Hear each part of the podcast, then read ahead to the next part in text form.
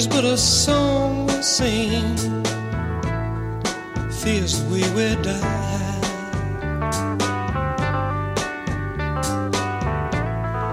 You can make the mountains ring, or make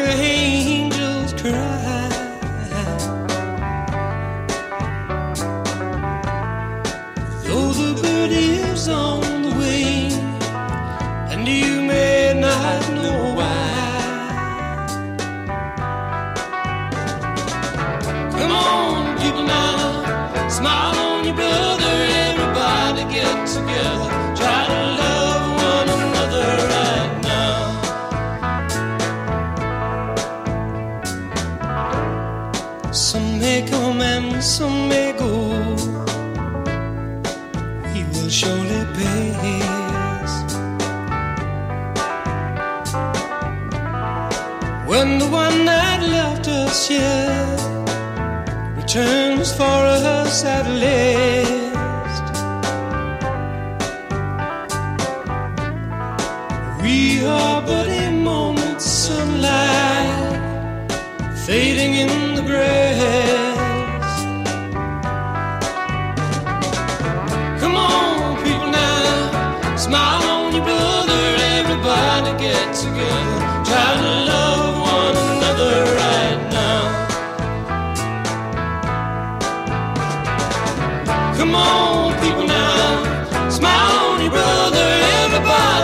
together,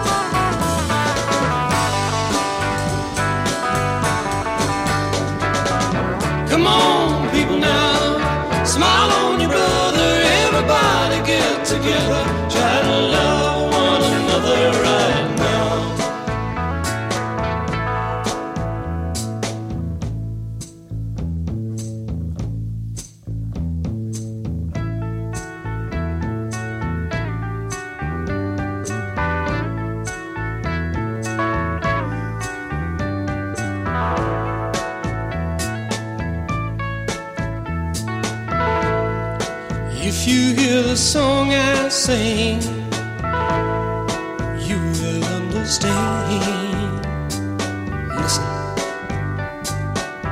You hold the key to love and fear, all in your trembling hand. Just one key unlocks them both. It's there at your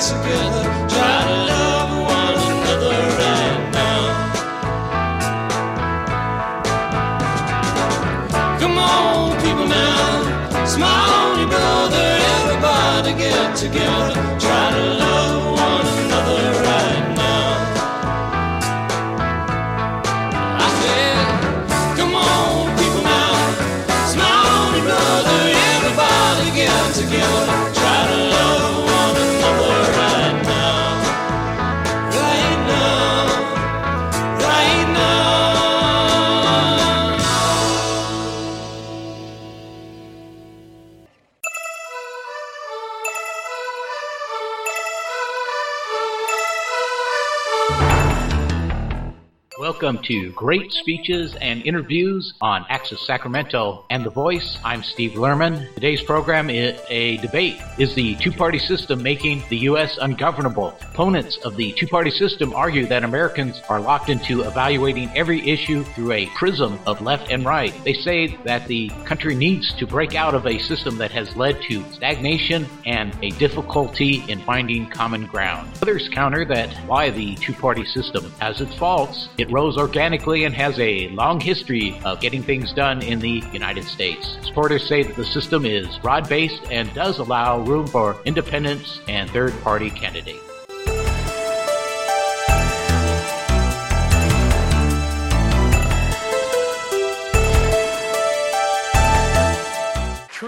False, the two party system is making America ungovernable. Let's have it out. That's what we are here to debate under the auspices of Intelligence Squared US. I'm John Donvan of ABC News. We are at the Skirball Center for the Performing Arts at New York University, where we have two teams of debaters, two members each. Arianna Huffington and David Brooks are arguing for the motion. They want to convince you that the two party system is making America ungovernable. Here to try to make nonsense of that argument, their opponents, Zev Chafets and PJ O'Rourke. Now, this is a debate. There will be a winner and a loser. And you, our live audience here at the Skirball Center, will be the judges. By the time the debate has ended, we will have asked you to vote two times, once before you've heard the arguments and once again afterward. And the team that has changed the most minds will be declared our winner. So, on to round one opening statements by each debater in turn. And here to argue, to convince you that the two party system is making America ungovernable, Arianna Huffington, now president and editor in chief of the Huffington Post media group. Interestingly, Arianna, you were born in a country that now has five viable parties in its parliament. You came of age intellectually in a country that has three viable parties in its parliament. You're now living in a country that has two parties. Is there a trend, meaningful trend? yes, I'm fast moving towards one party rule. Ladies and gentlemen, Arianna Huffington. Thank you so much.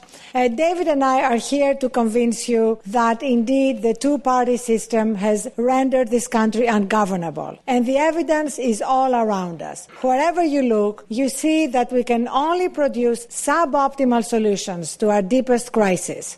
And you know, for many, many years, we've kind of postponed solving our big problems. We've postponed dealing with our deficit. We've postponed dealing with the decline of the middle class. We've postponed dealing with our crumbling infrastructure.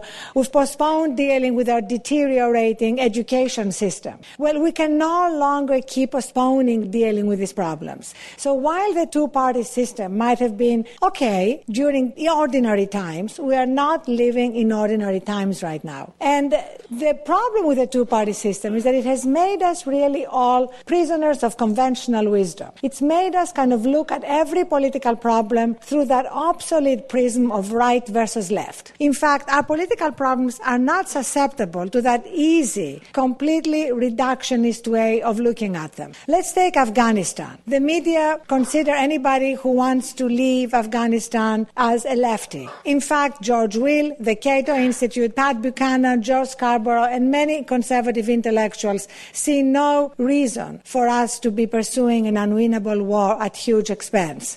Let's look at reforming Wall Street. There are many good capitalists who sleep with a copy of Ayn Rand's books under their pillow. Nevertheless, the two party system makes that kind of thinking impossible. But look around. The favorability ratings of the two parties are constantly declining. We now have Dems at about 39% favorability rating and Republicans at 34%. And the last election, despite all the attention, despite all the media hoopla, only 42% of the electorate voted. And you know, John Adams kind of predicted what would happen when he said that there is nothing So much as a division of the republic into two great parties, each arranged under its leader and converting measures in opposition to each other. And the rise of social media, the rise of the internet has made it possible for young people especially to connect with each other, to opt out often of politics and try to find solutions in their own communities, bypassing the political system. That's not ultimately healthy because democracy is not a spectator sport. If we're going to overcome overcome all these things, we need to actually bring more competition and more voices and fresh thinking to our political system. Because as Einstein put it, to paraphrase him, the problems that we are facing right now cannot be solved at the same level of thinking that created them. Thank you. Thank you, Arianna Huffington. Our motion is the two party system is making America ungovernable. And here to speak against the motion is PJ O'Rourke, a journalist, a political satirist. Does it say that on your business card? Yes. He's the author of thir- 13 books, including Don't Vote, It Just Encourages the Bastards. Ladies and gentlemen, PJ O'Rourke. Thank you. You know, I agree with, with, Arianna about the utter cowardice and perfect ineffectuality of the two major political parties in dealing with any of the political problems that we face. And I would simply concede the debate if I were able to imagine some other political party or independent candidate who would do a better job. It's like trying to imagine a politician who would get up on the campaign stump and say, I can't fix public education. The problem isn't underfunding or overcrowding or teachers' unions or absence of computer equipment in, in the classroom. The problem is your damn kids. The problem is us damn voters. You know, it's not our not our political parties, be they few or many. We have voted ourselves more government benefits than we care to pay for, and we're broke. And, and you know, so are all the other democracies in the world, uh, no matter how many political parties they have. Now, I would argue in favor of America's two-party system, not because of America's two political parties, but because America doesn't really have political parties at all. I mean, if America American party platforms were backyard tree forts you would not let your children climb in them, you know?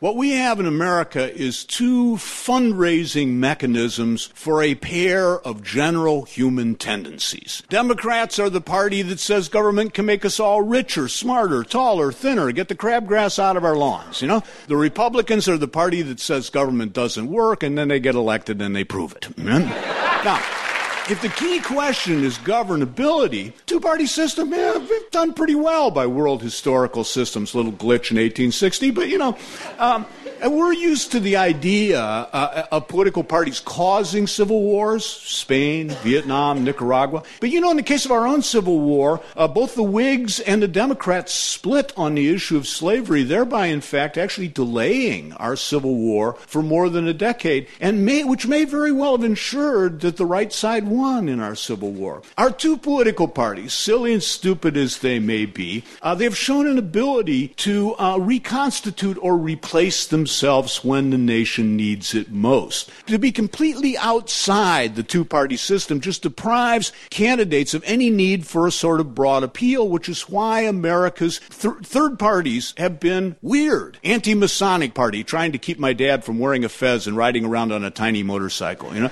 uh, the Greenback Party, they wanted money to be worth less. That dream came through. You know, uh, it's, uh, you know.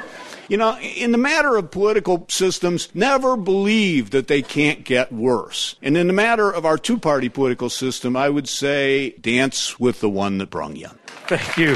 Thank you, PJ O'Rourke. My fellow Americans, these are dangerous, perilous, uncertain times. And I believe that uncertain times call for uncertain leadership.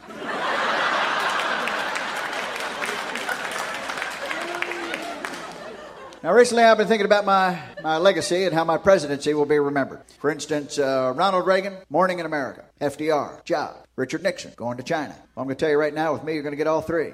Every morning in America, jobs are going to China. And now, back to is the two party system making the U.S. ungovernable? Here's where we are. We are halfway through the opening round of this Intelligence Squared U.S. debate. I'm John Donvan of ABC News. We have four debaters, two teams of two, who are fighting it out over this motion the two party system is making America ungovernable.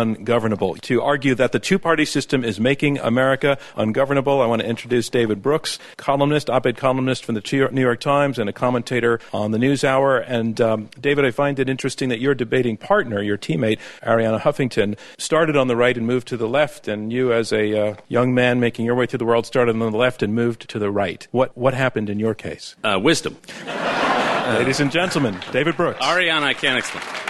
So, Arianna spoke about the broad dysfunction of our parties. I'm going to speak about the narrow uh, dysfunction. I cover politicians very closely, and I can tell you from this context, uh, politicians are all emotional freaks of one sort or another. Uh, they have what I call logorrhea dementia, which is they talk so much they drive themselves insane. Uh, but they do have these intense social antennae. Nonetheless, I would say in general, they're better people than one would anticipate. Most of them are in it for the right reason, but they're stuck in a rotten system. They're stuck in our current two party system, which forces them to behave in ways that are worse than they are. First of all, they cannot be entrepreneurial, they cannot think for themselves because they have to hew the party line. They get every Tuesday, they go to a lunch, they get the message of the week, they have to parrot the message of the week. It's a soul suck. They can't behave nicely or even get to know the people in the other party because they're unofficial barriers. Arianna talked about how the big problems are therefore not addressed because they are stuck in these little trenches. I would talk about today's story, the issue of the budget. We are facing a fiscal meltdown in this country, and if you took individuals outside the party context that we have now, I bet we could all cut a deal. We could figure out what taxes need to go up and what spending needs to go down. But we're stuck in this dysfunctional marriage where, first of all, 85% of the budget is completely off the table because neither party wants to touch it. And this problem has been building and building and building. We are completely unable to solve it because the Republicans refuse to raise taxes, which is going to have to happen. The Democrats refuse to talk about Medicare and Social Security. We are stuck and we are heading toward a national disaster. So the first thing we need to do is firstly get out of the system where we're stuck in these party ruts. The second thing we have to do is mobilize independence. We probably need a third party, but we certainly need a de alignment. We need more movements to come in and affect the parties. So people are less hewn to these tribal parties, and that's what the parties have become. They are no longer the normal political groupings that they were 20 or 30 years ago. They've become tribes where your honor is attached to your tribe, and any compromise seems like a sign of shame and dishonor, and therefore they're not willing to do it. And then finally, we need a philosophy. We've got two parties in this country, but we've got three movements. The first movement is a liberal movement that believes in using government to enhance equality. The second movement is a conservative movement that believes in limited government to enhance freedom. But starting at the foundation of our republic, there was a movement starting with Alexander Hamilton, going up to Abraham Lincoln, going up to Teddy Roosevelt, which believed in limited but energetic government to enhance social mobility. That centrist movement is completely unrepresented by the two parties, and yet it's where the largest percentage of Americans are. So if you think, if you take a look at the fiscal situation, if you take a look at some of these big issues, and you can see our current two party system leading to a solution, you can vote for those guys. But if you can't see a plausible way out of our problems, I suggest you vote for us. Thank you. Thank you, David Brooks. I'm John Donvan, and you're listening to Intelligence Squared US, Oxford style debating on America's shores. Stay with us. Our motion at this Intelligence Squared U.S. debate the two party system is making America ungovernable. And here to argue against the motion, Zev Chafets, a columnist, the author of 12 books, the founding editor of the Jerusalem Report. Interesting to note, uh, we're talking about two party system. Israel has proportional representation with, at this point, how many parties represented in parliament? 14. And, and how, how's that working out? Great.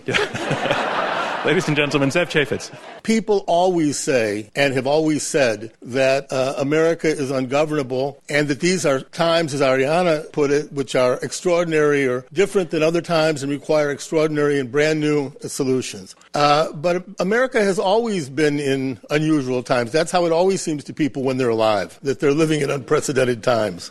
Uh, in the 1920s, America confronted uh, prohibition, which made it seem that the country was ungovernable and also, uh, you know, no place to get a drink. Um, uh, in the 1930s, there was a depression in this country, which uh, was far worse than the economic situation uh, that obtains today, obviously. In the 1940s, America was able to mobilize itself uh, to go to war against Nazi Germany and Japan, even though there was a strong sentiment in this country not to go to war, an America First sentiment, which was overcome. Uh, in the 1950s, we all, those of us who are old enough to remember, used to hide under our desks. But in the event, America won the Cold War. Um, in the 1960s, the halcyon days of our youth, of my team anyway, um, we not only were living in an ungovernable society, but we were contributing to it, uh, and happily. The 1970s were Watergate, a disaster. It was the end of American democracy. The president was forced to step down. Never happened before. Uh, somehow the country survived those extraordinary times. And what brought it through each time was the two party system, which is the stable and consistent system in this country. It's what provides stability for the United States. The American system is a resilient system. And the notion that it, this country is ungovernable is a media trope. It's not true. I can prove it to you if you want with statistics. The world is it the World Bank? I'm not so good at, at my notes here. Uh, because they're in Hebrew, and who can read? Seriously, I'm reading backwards. It's not funny. But, oh, here it is. Okay, the World Bank index has it has a thing called the Index of Governability, which is so handy for a debate like this. The World Bank takes into account uh, one, two, three, four, five metrics accountability in voice, effectiveness of the government, uh, the quality of regulation, the rule of law, and uh, the control of corruption. In all of those indices, uh, the United States scores above the 90th percentile in the world, uh, which is an A. In other words, the American system is a, uh, in compared, if you say compared to, to what, and compared to, you know, utopia, it's a replaceable system. If you compare it to the rest of the systems in the world, it's, uh, it's a pretty good system, and it has lasted uh, a very long time. Thank you, Zev A good Chafets. system Your time is up. Thank, Thank you. And that concludes round one of this Intelligence Squared U.S. debate. Team arguing for the motion has been arguing that, that we are stuck in, as, as they have put it, an obsolete prism of right and left. And the team arguing has been saying, well, actually, we've been stuck before uh, in our long history, and we had a two party system, and we worked through those crises, and the crises we're facing now are no more daunting relative to the system, and we'll get through again. I want to put to PJ O'Rourke, I don't know if you're a, a founding father kind of guy, but your, your opponents have quoted John Adams as saying he dreaded the thought of uh, the, the body politic dividing into a two party system. And, and they're arguing that there's no room for many voices when uh, the structure is right and left. Can you take on that argument? Well, uh, Washington went went went went, went, went further uh, than that. I, I have his quote around here someplace, written also in Hebrew. but, uh, um, Washington warned against the spirit of party. Period. He didn't. He, he didn't go so far as to just worry about two. And I would say that Americans themselves have always been a bit dubious uh, about both of the major political tendencies.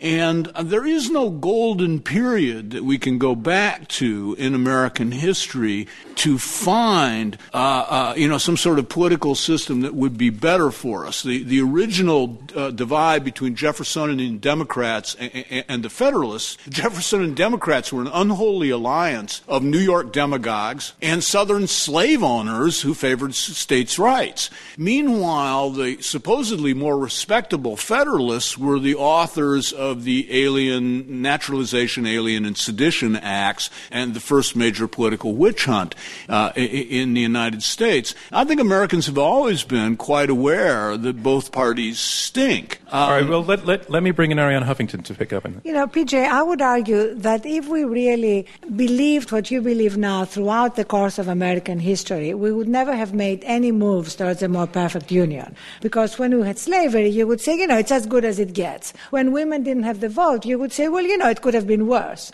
When we didn't have, when uh, African Americans could not vote, you would say, well, you know, just think of it. In other countries, you know, it's just infinitely worse. And the World Bank probably would have given us an A rating. I don't know, that, that, that, that World Bank A rating really worries me. Um, you know, the idea that we are not living through unprecedented times, you know, is an unbelievably elitist uh, idea But you that see, can. Arianna- No, no, let me just finish because Okay. this is like from people who are comfortable. But just look at what's happening. You know, a hundred million Americans right now are worse off than their parents were. So you're, so you're saying, Arianna, age. we are in an ungoverned a situation that reflects Absolutely. ungovernability. And also that uh, throughout our history, we've always, we've always aimed to do better. We've believed that we Zev can Chafets, President stood in front of the jet planes. The rubble's all settled and democracy reigns. We defeated their army, taken control, dropped thousands of bombs, and they've taken their toll. The oil's on fire, just like the blood of a billion Muslims dragged through the mud. And the world is safer with the dictator gone, and their lot will improve with our corporate pawn. The war is over. That's what he said, go back to your business. We've buried the dead and the war is over.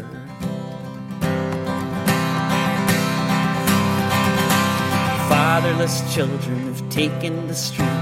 All that remains is the sting of defeat. Homes are in ruins, cancer is rife. For soldiers and newborns, the end of a life. Kids grown up with just hunger and fear. But lo behold, the Yankees are here. You people are gonna be free, cause this land was made for Chevron and me, and the war is over.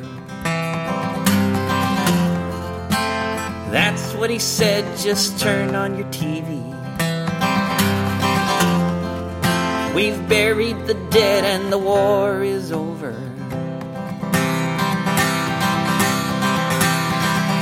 The government files are all up in flames. His victims of torture, who remembers their names? The past doesn't matter, but the future is bright as the Exxon refinery lights up the night. History's looted like the library's shelves, but we'll fill them with Bibles. Be proud of ourselves.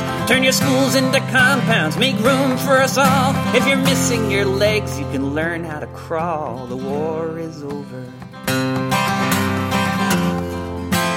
That's what he said, forget it all happened.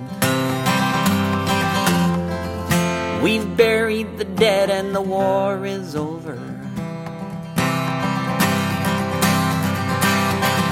And the price was worth it, yeah, we do it again. With bombs or with sanctions, kids, women, and men. Cause we have national interests, and they must be met. We will enforce them by treaty or jet. And when time has passed and we've had some rest, we'll find a new villain, cause that's what we do best. Maybe a sultan or a grandson of Mao, but don't trouble your conscience, because as of now, the war is over. That's what he said, just put it behind you. We've buried the dead and the war is over. And now, messages from Access Sacramento.